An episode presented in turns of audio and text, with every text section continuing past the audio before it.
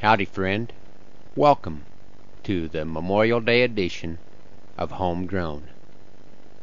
He is hot and tired and lonely. The wind blows straight out of hell. He misses friends and family, even that hometown feedlot smell. We have freedom for opinions on him being over there. You may not think it's right. Please don't say that you don't care. He works against the forces who find some joy in killin'. It may seem narrow minded. There's a hero and a villain.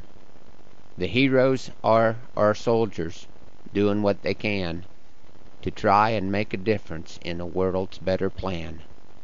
From President to private, hold these leaders up in prayer in a battle with the cowards who ride the beast of terror. Let them know that you're behind them in a war that we must win, for we will not claim victory until they come home again. My friend made it home. As he sat down beside me, ahead of high school commencement, I was surprised by the smell of cigarette smoke. I don't recall how many years it's been since we first met. He was a skinny town kid, doing some day work for a rancher friend of mine after school and in the summers. He liked the horses.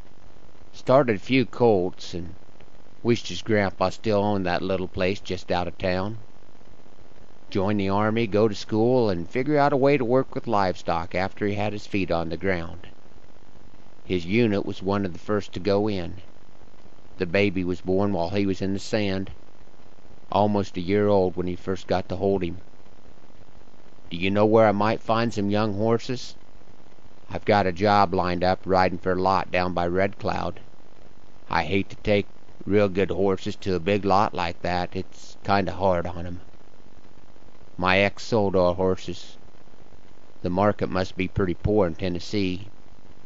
He didn't seem bitter toward her, shrugged his thin frame, and said, I guess I just came home a different person than when I went over. I have three more weeks in rehab. It's going pretty good.